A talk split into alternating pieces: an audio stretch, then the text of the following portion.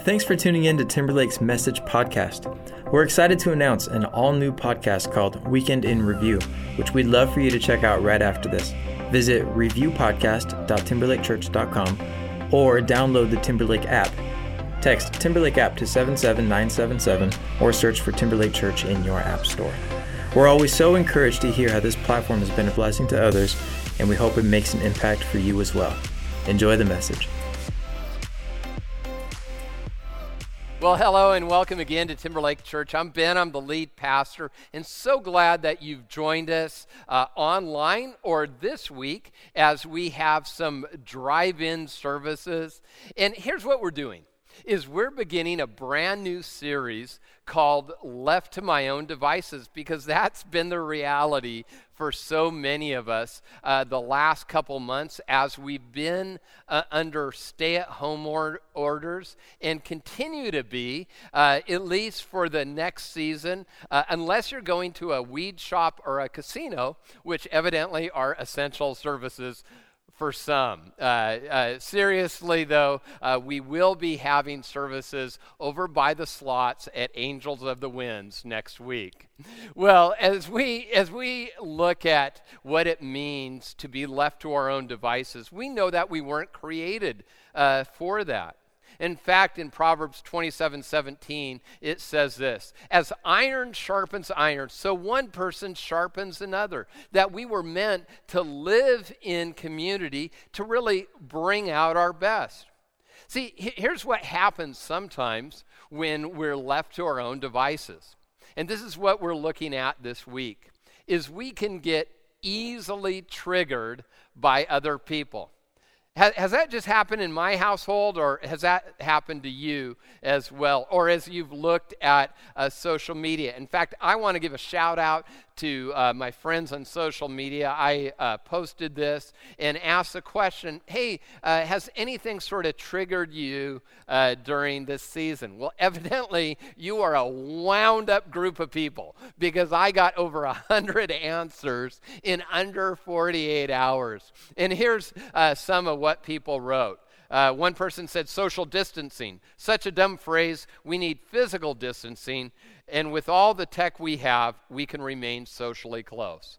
Another person uh, put this uncertain times makes me want to throw my phone out the window. I want to ask them, remind me when times were certain. Uh, another person uh, put this I'm especially, I especially get annoyed when I get emails from random companies about how they are responding. Thank you, Kool Aid and Dr. Scholl's, for making a difference in my life. A little anger there. Okay, boomer. Yeah, a lot of people don't like that one. And uh, here, here's one a little more serious. Uh, people not wearing face masks in public places, like grocery stores. It's as though they're saying, without words, my comfort, convenience is more important than your life. And on the other end, someone put this social distancing ambassadors, locked and loaded with a tape measure and a stun gun. Our SDAs are ready for any and all your social distancing needs. Uh, this one uh, was written by another person who said, What gets me triggered is the inability of people to agree to disagree with kindness. Far left, far right, just fire and gasoline. And, and here's a reality for you if you're a follower of Christ. If you're not, we are so glad that you joined us. But if you are, the Bible says you are not your own, you were bought with a price. Now, because of what Jesus has done in my life, that I am I'm called, I'm instructed, yes, even commanded to operate differently. We're going to look at that, but before we do, we're going to consider uh, what triggers us and, and maybe even what an emotional trigger is. In psychology today, uh, it says this an emotional trigger is any topic that makes us feel uncomfortable. These emotional triggers are telling us which aspects uh, in our life we might feel frustrated or unsatisfied with. It can vary in each person because we are all struggling with something different. And so the question is, uh, what is it for you? What is it for me? There are so many things that we could look at. Here are a few. I think one is underlying anxiety. We came into this crisis with, with some problems probably already. And, and for some of us, they could have been uh, mental, psychological problems. And you've heard me say before uh, that doesn't mean you're a bad person, just the way your brain is wired. And I believe that uh, it's good and godly to get help. In fact, uh, our care pastor, Pastor Steve, if you're struggling, you say, Hey, I need someone to help walk me through this, contact him. We have great resources and references. You, uh, you hear this said a lot around here no one stands alone. And that's not always true. If you don't reach out for help, then you might stand alone. But God didn't create you uh, to be alone. We, we want to walk beside you uh, in that. Now, there's also obvious injustice.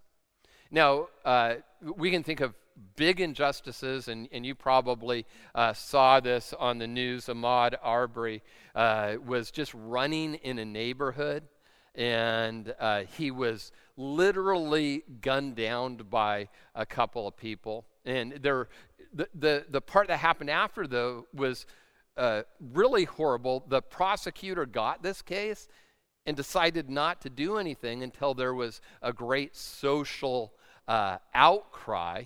And uh, now finally uh, it's going through the Justice Department. And so you think about something like that, and, and, and who wouldn't be mad? But then we think of maybe something not at that level, and you say, okay, obviously that's horrible and extreme. And you think about injustices that have happened in your life. Maybe as uh, there's been uh, layoffs in your workplace, and, and you say, hey, you know, I, I thought what I was doing is important, and, and now it's difficult. It just sometimes doesn't seem fair. Or maybe it doesn't have to do with the workplace. Maybe just this whole thing that's happening in our society just doesn't seem fair. And then there's number three personal perfectionism. And I think this underlies so much of what we're going through. We live in a society, especially, I would say there's a lot of us, a lot of us Timberlake church people, we're a little bit on the overachiever end. And do you know what's happened during the last uh, number of months? Is we've been faced with the reality that we can't create uh, a perfect world. We, uh, we struggle because uh, we understand that maybe work isn't like we wanted it to be, or in home, at your home, or with your kids, or physically. How many of you are excited to go back to the gym? I know, I, like literally, that would be a vacation. Some of you, you never even went to the gym, and now you want to uh, go to the gym. So now we have kids are are misbehaving a bit. Uh, work is hard after hours in the new torture j- chamber, which we call Zoom. and, uh, you know, it really has, there's been a lot of stresses in our life. Uh, we think of COVID 19. Someone said to me, uh, COVID 19 is aptly named because that's about how much weight I've gained uh, during these stay at home orders. And, and, and, I'm being a little bit silly, but let's face it, when uh, we have new realities, even positive ones, let alone the negative ones, it, it triggers us in so many ways. And that is understandable. But here's one thing I, I, want you to do, and I know that Jesus wants you to do as well, is not stay in that place. When it comes to uh, perfectionism, Brene Brown, if you've ever seen one of her uh, TED Talks, she's an amazing speaker. Uh, she wrote this in her book, uh, Dare to Lead. She said, Wherever perfectionism is driving us, shame is riding shotgun. And, and, that really speaks to the fact that so much of what we're experiencing didn't come without context. We get triggered by that social media post, by maybe the frustration of being at home or whatever work looks like for you today. And Jesus comes in not only with a different ethic, a different way to live and to lead. He, he says this love one another. As I have loved you, so you must love one another. Now, you think about that. How did Jesus love us? Jesus, he came and he laid down his life. Even though, was he in the wrong? No. We were the ones who sinned, and yet he's the one who paid the price. And you might say, well, that doesn't seem fair. It wasn't fair. Do, do you know that fair is not a big Bible word? But mercy and grace are big Bible words. If you want fair, go on social media. People will talk to you all about the time. By the way, problems just get worse and worse, and people wonder why. But if you want mercy and grace, you go to Jesus. And he says this By this, everyone will know you are my disciples if you love one another. And so that's really what Jesus is calling us to. And today, as I kick off the series, I hope you'll join me uh, for the subsequent weeks. But really, this is going to be challenging to many of us. And I hope encouraging in a way and, and, and instructive as well as we learn to live beyond triggered. Jesus put it this way, and, and we're looking at uh, really two parallel accounts primarily in Matthew and Luke. Uh, the Bible, as I've said before, is written uh, uh, by many different people over a, a, long period of time. The, the Gospels, four different writers about the life of Jesus from different perspectives. Some of the stories are the same, even though their perspectives are different. And, and Luke and Matthew both capture this teaching of Jesus because it was so countercultural. Matthew, who was writing to a, a, a Jewish audience who was steeped in the Jewish law, Luke writing to really people who didn't care about uh, Jewish law, more, more of a, a, a pagan audience. But they capture this story, and Jesus says, Love your enemies, do good to those who hate you. Okay, stop for a minute. If you're like a church person, you probably read that over. Like, Jesus, are you, are you serious? Really, to those who, who would hate me? Bless those who curse you. Pray for those who mistreat you. And you're like, okay, I'll pray for them all right. it's sort of like uh, R- Ronald Reagan uh, used to uh, uh quote this Irish uh, prayer or, or of sorts. And it was uh, this it said, May those that love us love us, and those who don't love us, may God turn their hearts. And if He can't turn their hearts, may He turn their ankles, so we'll know them by their limping. now, some of you are like, I could pray that prayer. But that's not what Jesus is talking about. He's talking about leading differently. And, and, and here's the, the reality for you and for me. When we lean in to Jesus' way, his love, his ethic, his direction, we're the ones who get set free. Well, where do we begin? Number one, it starts with different standards. Uh, we need to start with different standards. And, and Jesus, uh, he compares how he instructs us with how people will, were living uh, during his day. He says, If you love those who love you, what credit is that to you? Even sinners love those who love them. And if you do good to those who do good to you, what credit is that to you? Even sinners do that. He's saying if you're nice to people who are nice to you, okay, you haven't really accomplished a lot. Everybody does that. But when we when we start with different standards, we get different results. You know, I, I was thinking about this, and you know, you might think that I live in a holy pastor bubble. I don't. Uh, this happened before COVID 19.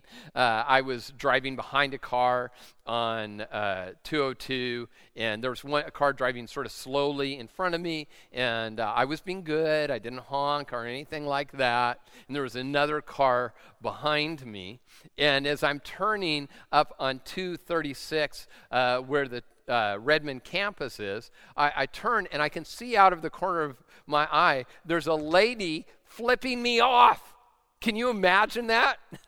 yes, you can. Hopefully, it was not you. and uh, my reaction was not to say, Oh, I hope the Lord Jesus blesses them today. No, my reaction uh, was I, I wanted to operate, and I'm like, No, you know, I just have to understand that maybe I'm not seeing everything that they're going through. Number two, engage with empathy. And empathy is our ability to see someone else's perspective.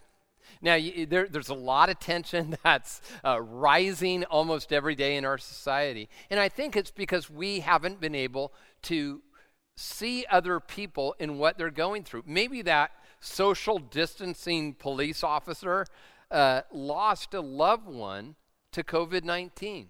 And so for them, that is something huge in their life, or they have an underlying health condition. Maybe that person who is protesting and opening up their business, maybe they're going to lose everything they've ever worked for because of the economic consequences.